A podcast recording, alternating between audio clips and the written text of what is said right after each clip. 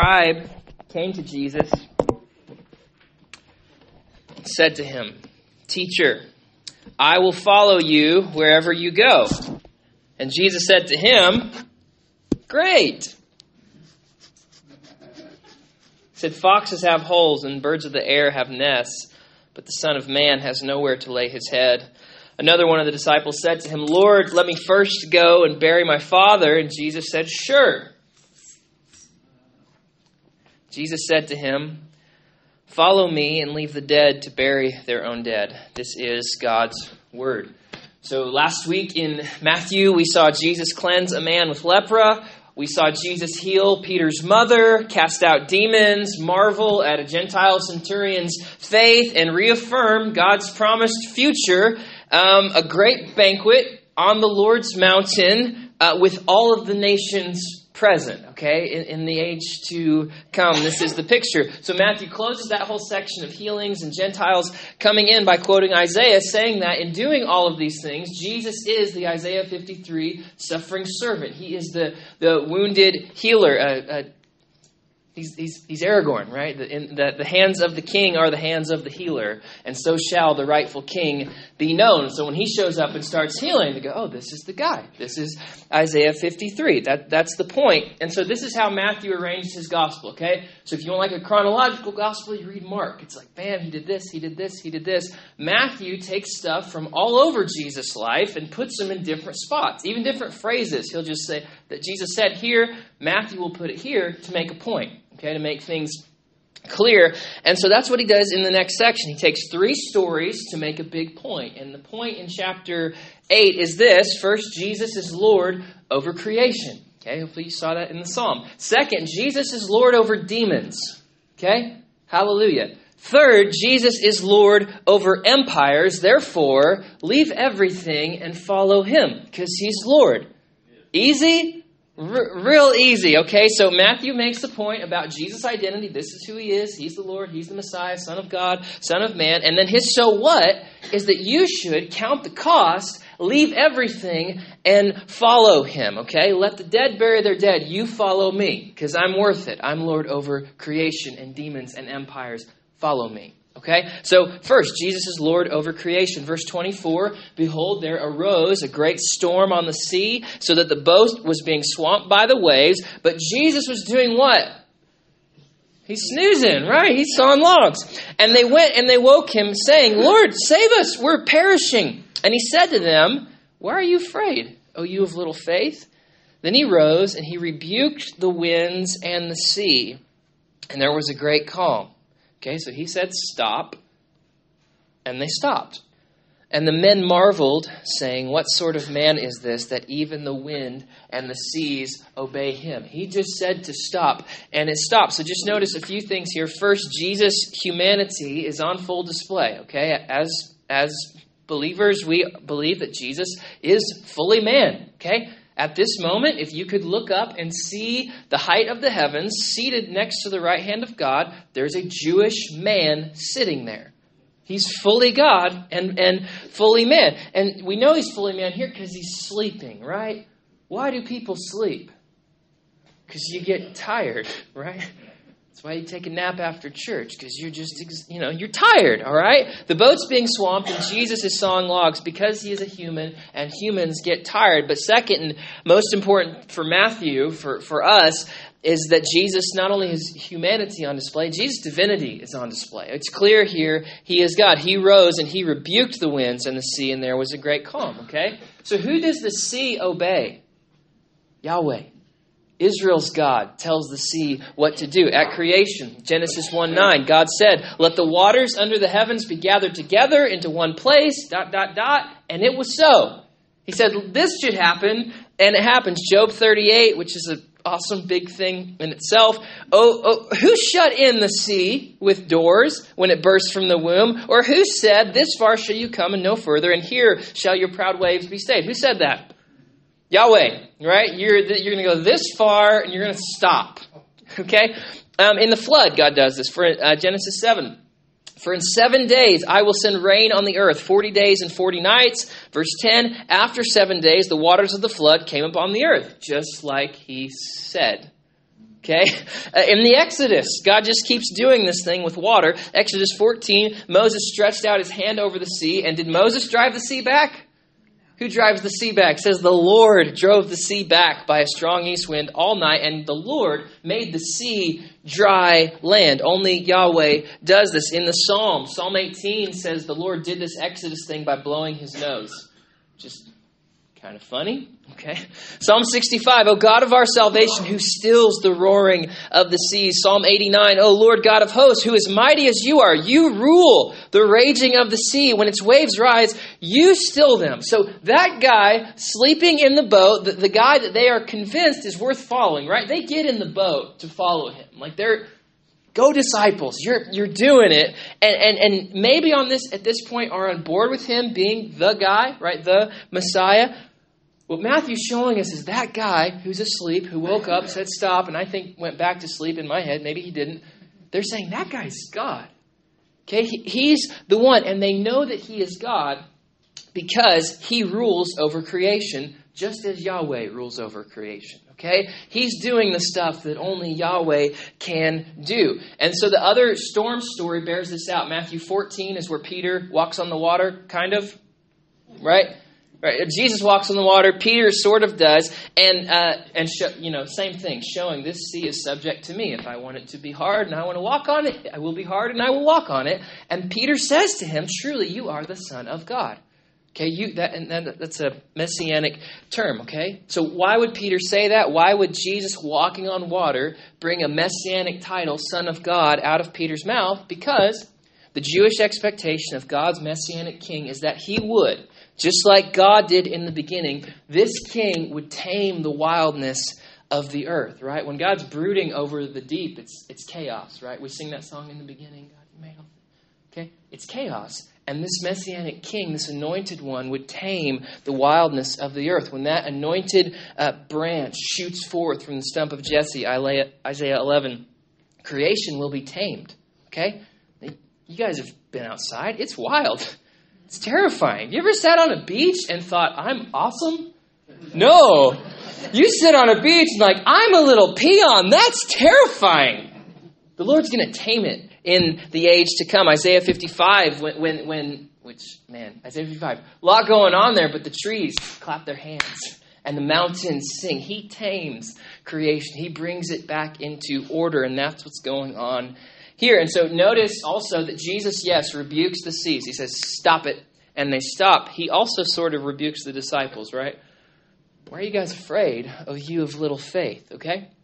So these guys were at the Sermon on the Mount. They heard Jesus say, Don't be anxious. God clothes the flowers of the field. He, he feeds the birds. He'll take care of you. And so, what I want to point out here is rather than just wailing on the disciples, is that even though their faith is evidently weak, right? He says it's little, it, it, it's small. Um, Jesus still responds to their need. Okay, it, it's it's weak. He's you know I don't know. He's not making fun of it, but it's weak, it's small, it's frail. But Jesus still responds. Okay, they said, "Lord, save us in weak faith." And Jesus responds and actually does say that, so save them. And so I just say that, that they cry out in little faith, and, and just to you today, little faith is enough. Okay? Mustard seed will, will work. God will respond to little, weak, seemingly insignificant faith. Now, there's different times in your life where um, you feel like you got a lot of faith, and, and you would probably sleep too with Jesus, but there's also points in your life where you don't have very much faith. And I would just encourage you that's enough. Okay?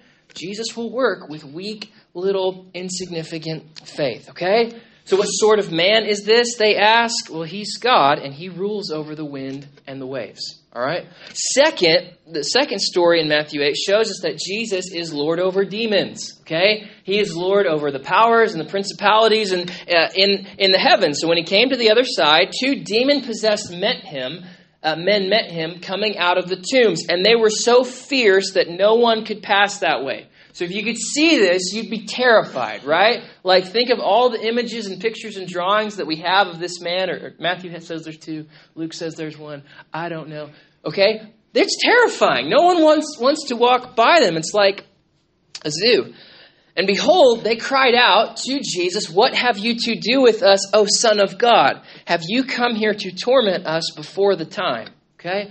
So, what's going on here in, in the Bible's world, which is our world, okay? The Bible's world, demons are those powers who have rebelled against their creator, okay? Jude 6, they didn't stay within their uh, position of authority, and now they are following Satan to and fro across the earth like a lion, seeking someone to devour. Demons are bad, okay? There's your theology lesson for the day. Demons are bad. All right. All right. And so in, in the Bible story, angels and demons are in conflict and, and they fight, right? D- Daniel 10, uh, uh, Revelation 12, there's, there's powers in the heavens going at it. But the Bible story also says this, praise God, that conflict between the principalities in the heavens and on the earth, it won't last forever, okay? Like there's a day where the war will cease. There is an appointed end, an appointed day, an appointed time, like the demons say, when the Lord says, okay, enough, you're done. And when he says that, just like he says to the wind and the waves, enough, you're done, it will be done. And there will be no more. Isaiah 24, he says, in that day, Okay, at that appointed time, the Lord will punish the powers in the heavens above. Okay, in the Bible, that language is always pointing to principalities, powers, demons. Okay, the whole bit. Um, and the kings on the earth below. They will be herded together like prisoners bound in the dungeon, and they will be shut up in prison, and they will be punished after many days. So that's the expectation of, of Israel. Wicked kings and wicked powers in the heavens have rebelled against God, but on his set day, at his appointed time, they will be punished, okay? They don't get to just run on and torment people forever. Right? And, and you know, I, I assume our, this room is full of believers, okay? And so, you know, our, our interactions with, with the demonic is a little bit different. But guys, demons are still here. Okay? Like they're still on the earth, and there's a day coming when we'll wake up and that won't be the case anymore. And we don't even know what that's like. We don't know what it's like to live on the earth without demons. It's going to be fantastic. It's going to be wonderful, okay? So if, if this is your worldview, okay, if your understanding of how things work is according to the scripture, that this is how the story plays out, the day of the Lord, or at the day of the Lord, demonic powers will be punished. What happens here is, is really instructive for us, I think, okay? These demons are trying to devour these men, right? Seeking whom they may devour, like their Lord. These demons are seeking to devour these men, and when Jesus shows up, they know who he is right? They say, What have you to do with us? And then they call him his messianic title. Okay, so I know you've been taught, because I taught it to you, that uh, when we say Son of God and Son of Man, when we say Son of Man, we're talking about Jesus' humanity. And when we talk about Son of God, we're talking about his divinity. That's not actually what the Bible's saying there. Son of God is a messianic title. Okay, so when you get King David anointed, it's a Son of God because the, and we'll work through that in a little bit. Son of God is his anointed kingly messianic title. Son of Man is actually his divine title. Okay? So when we say Son of Man, we're actually talking about his godness and Son of God. Anyway, whatever. All right. So they say, "What do you? What have you to do with us, O, Son of God?" And so it's kind of funny. The disciples, the disciples are in the boat, and and before this, going, "Who is this guy? You know, what sort of man is this?" And the demons answer them. They say, What sort of man is this? And the next time we hear about Jesus, they say it's the Son of God. So the demons tell the disciples, which I just think is interesting. You might not. Okay? The, the, the, the demons tell them. And when they say this, okay, have you come to torment us before the time? Okay, before the day, the demons know Isaiah 11 that I just read. Okay, they, they know there's a day set for their torment and their punishment for their rebellion. They know Okay, they're not ignorant to the fact that there is an eternal fire prepared for the devil and all of his angels, and they know the executor of the day of the Lord, of the appointed time, is the Messiah, the Son of God. He's the guy that's going to do it. They reckon, oh, that's the guy. He's early, though. You know what I mean? Like, oh, God, thought we had more time. So they ask him, hey, can we get a little bit more time? And then, so they recognize this and they have to beg Jesus, okay? You have to beg people who are over you and who are in charge of you. You know what I mean? They're begging Jesus, don't do that yet. Just send us into the pigs. And so Jesus proves for us, for our benefit, that he is Lord over them. And he says, go. And what do they do? They go. Just like the wind and the waves. He rebukes them and they go. The demons, he rebukes them and they go, and they go into pigs. So Jesus is Lord over creation. The wind and seas obey him. He is Lord over demons. He says go, and they go. But also, Jesus is Lord over empires, including this one. He is Lord over empire. So the, the two most quoted Psalms in, in, by the apostles are Psalm 2 and Psalm 110. Okay? These are royal, messianic, and, and violent Psalms. They speak of the Lord's anointed, messianic son who laughs at the kings of the earth. Right? Psalm 2. He sits in heaven and he chuckles at them. Okay? Who conspire and set themselves against the Lord. And then Psalm 110, he will shatter kings on his day of wrath. Jesus is Lord over empires. Okay, when He says they're done, that, that's that's all there is to it. Okay, empires in this day and and in our our day are not outside of the Lord's dominion for the whole earth, and all its inhabitants are under His sovereignty. They're under His rulership. They're His. Okay, He He made them. Okay, like it. And I know that's again basic. God made everything, but it God made everything. The breath you're drawing right now, that ain't yours. Comes from his. And so at present, the Lord is reigning over all nations, over all empires in mercy. Okay? You think God is not, his main posture is not mercy towards us right now?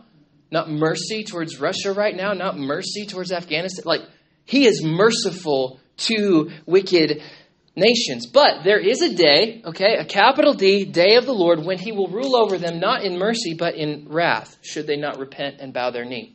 Okay? That's the story the Bible is telling. So, what does this have to do with the pigs, right? Have you guys read this story about the pigs and just been like, what on earth? As a bacon lover, I'm like, what? what's going on here? Okay, so I could be wrong about this. If I am, forgive me. We'll take communion. It'll be fine.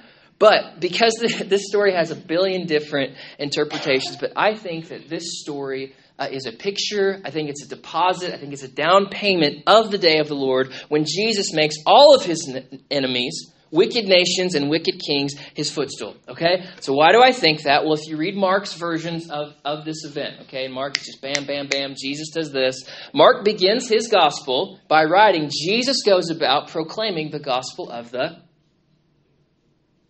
kingdom. Okay? The gospel of the kingdom. And then when Jesus gets to this de- demoniac in Mark's version, what does the demon call itself? Mark 5 9, my name is Legion, for we are many. Stephen King novel, too. Uh, my name is Legion, all right, because we're many. So at this time, who's ruling over Israel? Rome. Rome, okay? And who does Rome's conquering work? Legions, okay? My name is Maximus Decimus Meridius you gladiator people, legions are, are ruling over Israel, ruling over um, Rome. And so when Jesus powerfully dispatches these demons, these, this legion, into an unclean herd of pigs who plunge to their death in the sea, you get the picture, right? It's a political cartoon. The Roman army, the kings of the earth, are judged and driven into the sea by Israel's true king. Now, if that's not the right interpretation, it's still a cool one, okay? All right.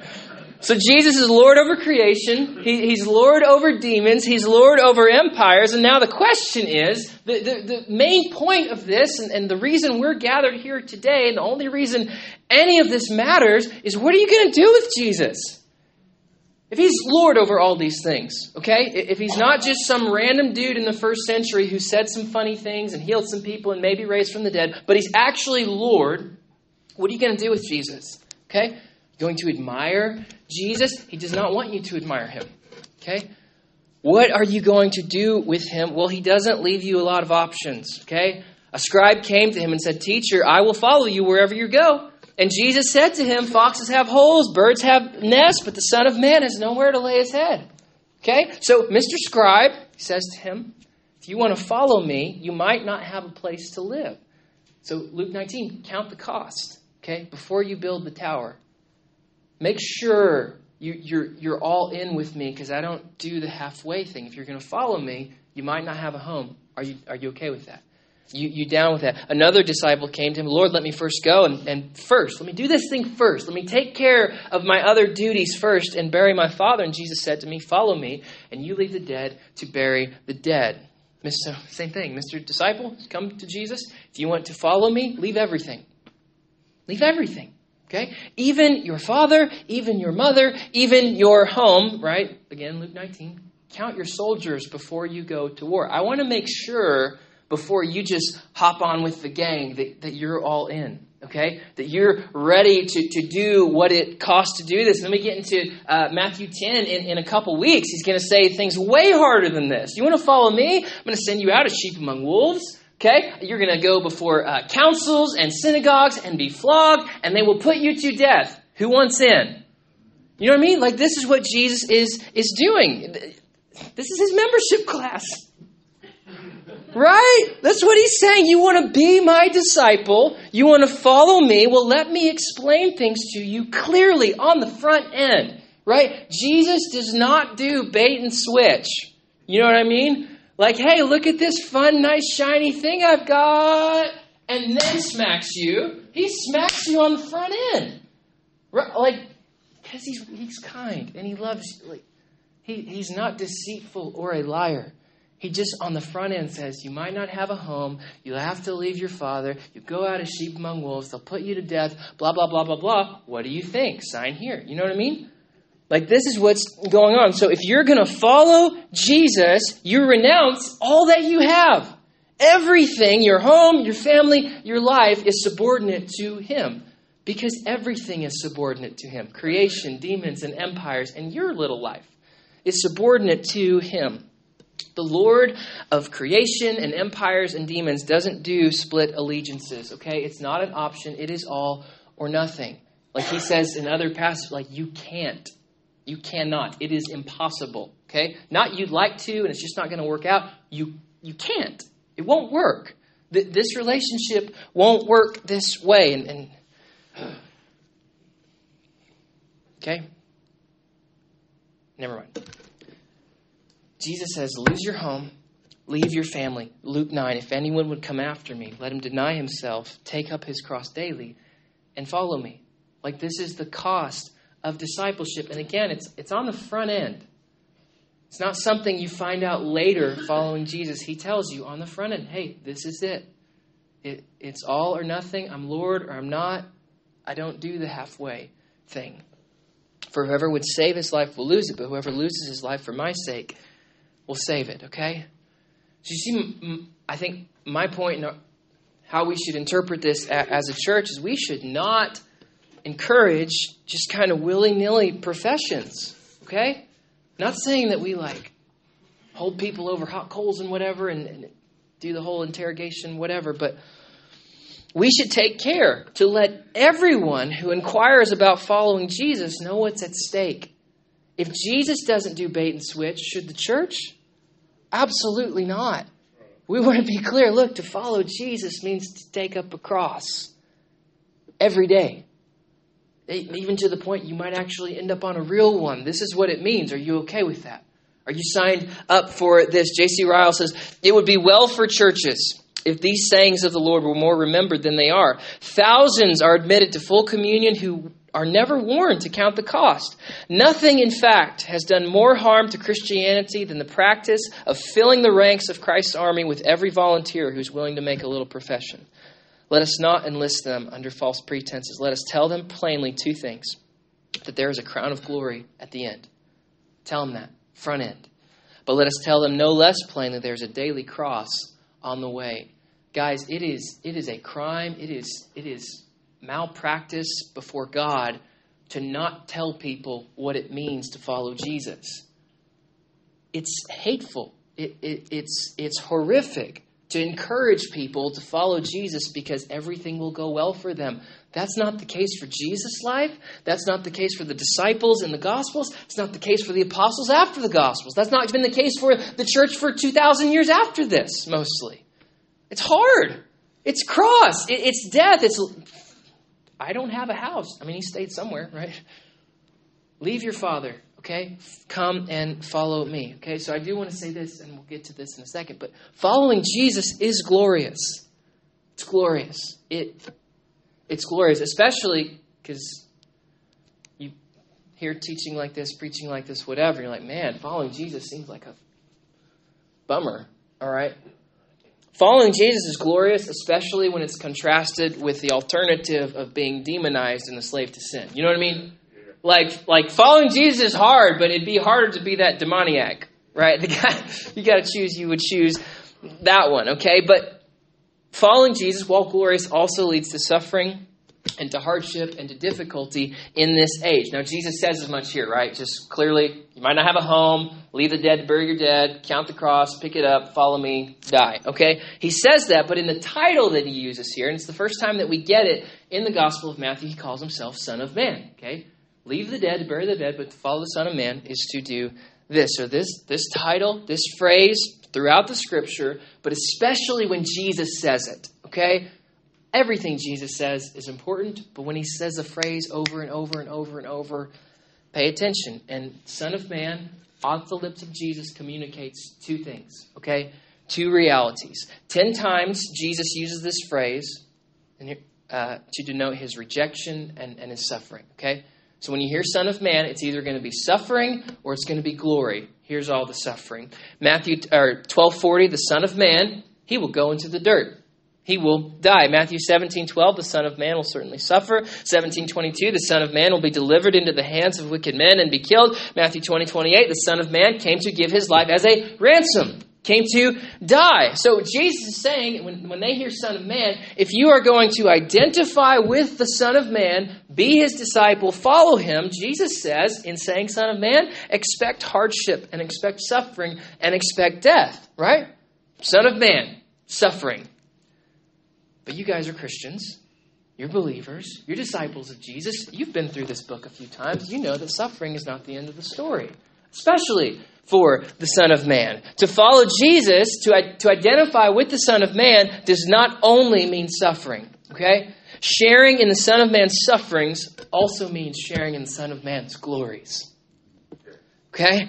14 times, 10 times it's suffering, 14 times Jesus uses the Son of Man to communicate glory. I'm just going to use two. Jesus said to them, Truly, in the renewal of all things, in the age to come, when the Son of Man sits on his glorious throne, you who have followed me. Now, they're obviously talking to the disciples, minus Judas, will sit on 12 thrones, judging 12 tribes of Israel, and everyone Everyone who has left houses or brothers or sisters or father or mother or children or fields because of my name will receive a hundred times more and will inherit eternal life. Is this not exactly what he said to the first guy who asked him? He says, You're going to have to leave your house if you want to follow me. He says the next day, You're going to have to leave your family if you want to follow me. But by the end of closer to get to the end of Matthew by 19, yeah, you will lose those things in this age, but you will gain eternal life. You, you will suffer with me, yes, but you will also be glorified with me. Everyone heard the call, okay? Everyone who hears the call and leaves the place where they lay their, they lay their head and leaves the, the dead to bury their dead, Jesus says you'll inherit eternal life. Now, if you have to choose between 80 years of things being hard and 10 billion years of things being glorious, what's the right choice? Right? What's the, and just do the math. You know. Just do the math. We have the music team come up. Second one the Son of Man will be handed over to the chief priests and scribes, and they will condemn him to death. Okay, we've got that. Son of Man means to suffer. They will hand him over to the Gentiles to be mocked and flogged and crucified. And on the third day, he will what? He will be raised from the dead. So to suffer with the Son of Man leads to being glorified, raised from the dead with the Son of Man. Everyone who hears the call and leaves the place they lay their head to leave the dead, to bury the dead, will be raised to life. This is, this is the point, okay? So Jesus is Lord over creation. Jesus is Lord over demons. Jesus is Lord over empires, and therefore he is worth following.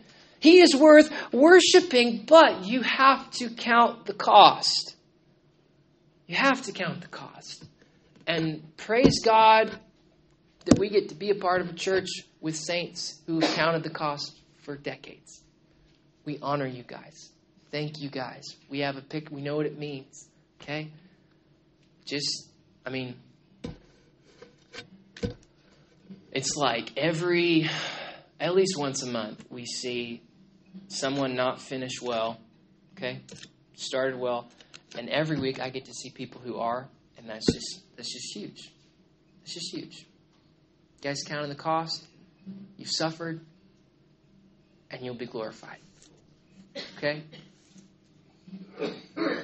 Following Jesus will mean suffering, but more than that, following Jesus will mean glory. All right? It will mean glory. And so, what I want us to do today, just in response to the word, is let's stand and we're just going to pledge our allegiance again to this man, to the one who, who says to the wind and the seas, stop, and they stop. The one who says to demons, go, and they go. The one who says to empires, crumble, and they crumble.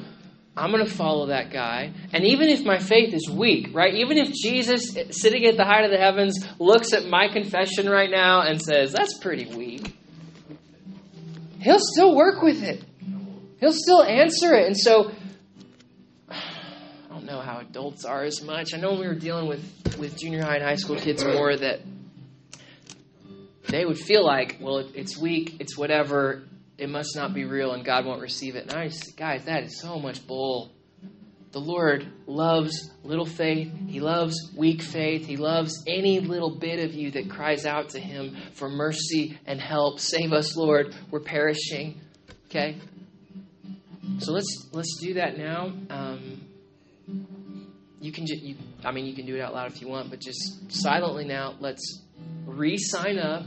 Say, Lord Jesus, yes again. I will follow you wherever you go. If that means, you know, I'm not going to have a house, I'm signing up to say yes. I'm a little nervous about it, but I'm saying yes. It means leaving the dead to bury their dead, leaving my uh, father, I'll do it. Okay. If it means carrying a cross, I'll do it. And we say yes now to these things, not really knowing what the future holds, right? But we're giving the Lord our yes, we're giving Him our commitment, we're giving Him our pledge now. So you just silently or out, loud do that, and then uh, I'll pray, and then see what the Lord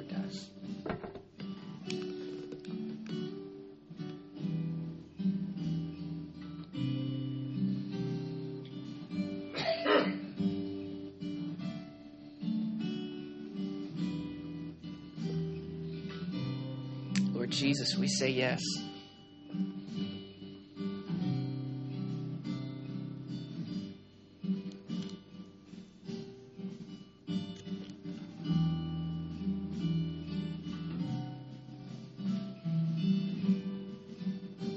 God, even if the last week, year, five years, God, we've we've held back and said, I want to keep my house, I want to bury my father. God, today we sign up again and say yes.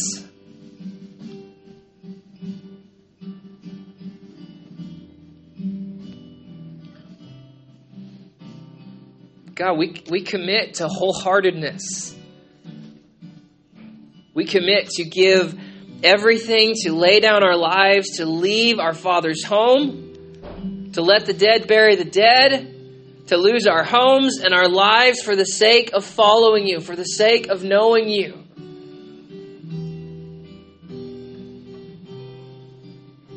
So ask God for our members, specifically, God, those in this room this morning, that you would make the, the reality of the future real. That if we leave these things, if we forsake everything and follow you, God, we will be raised from the dead to glory forever.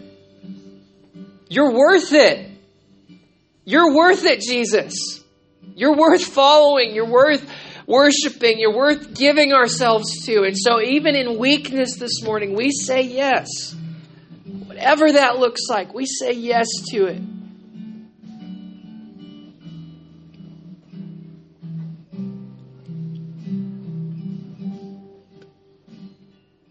We say yes to it, Lord.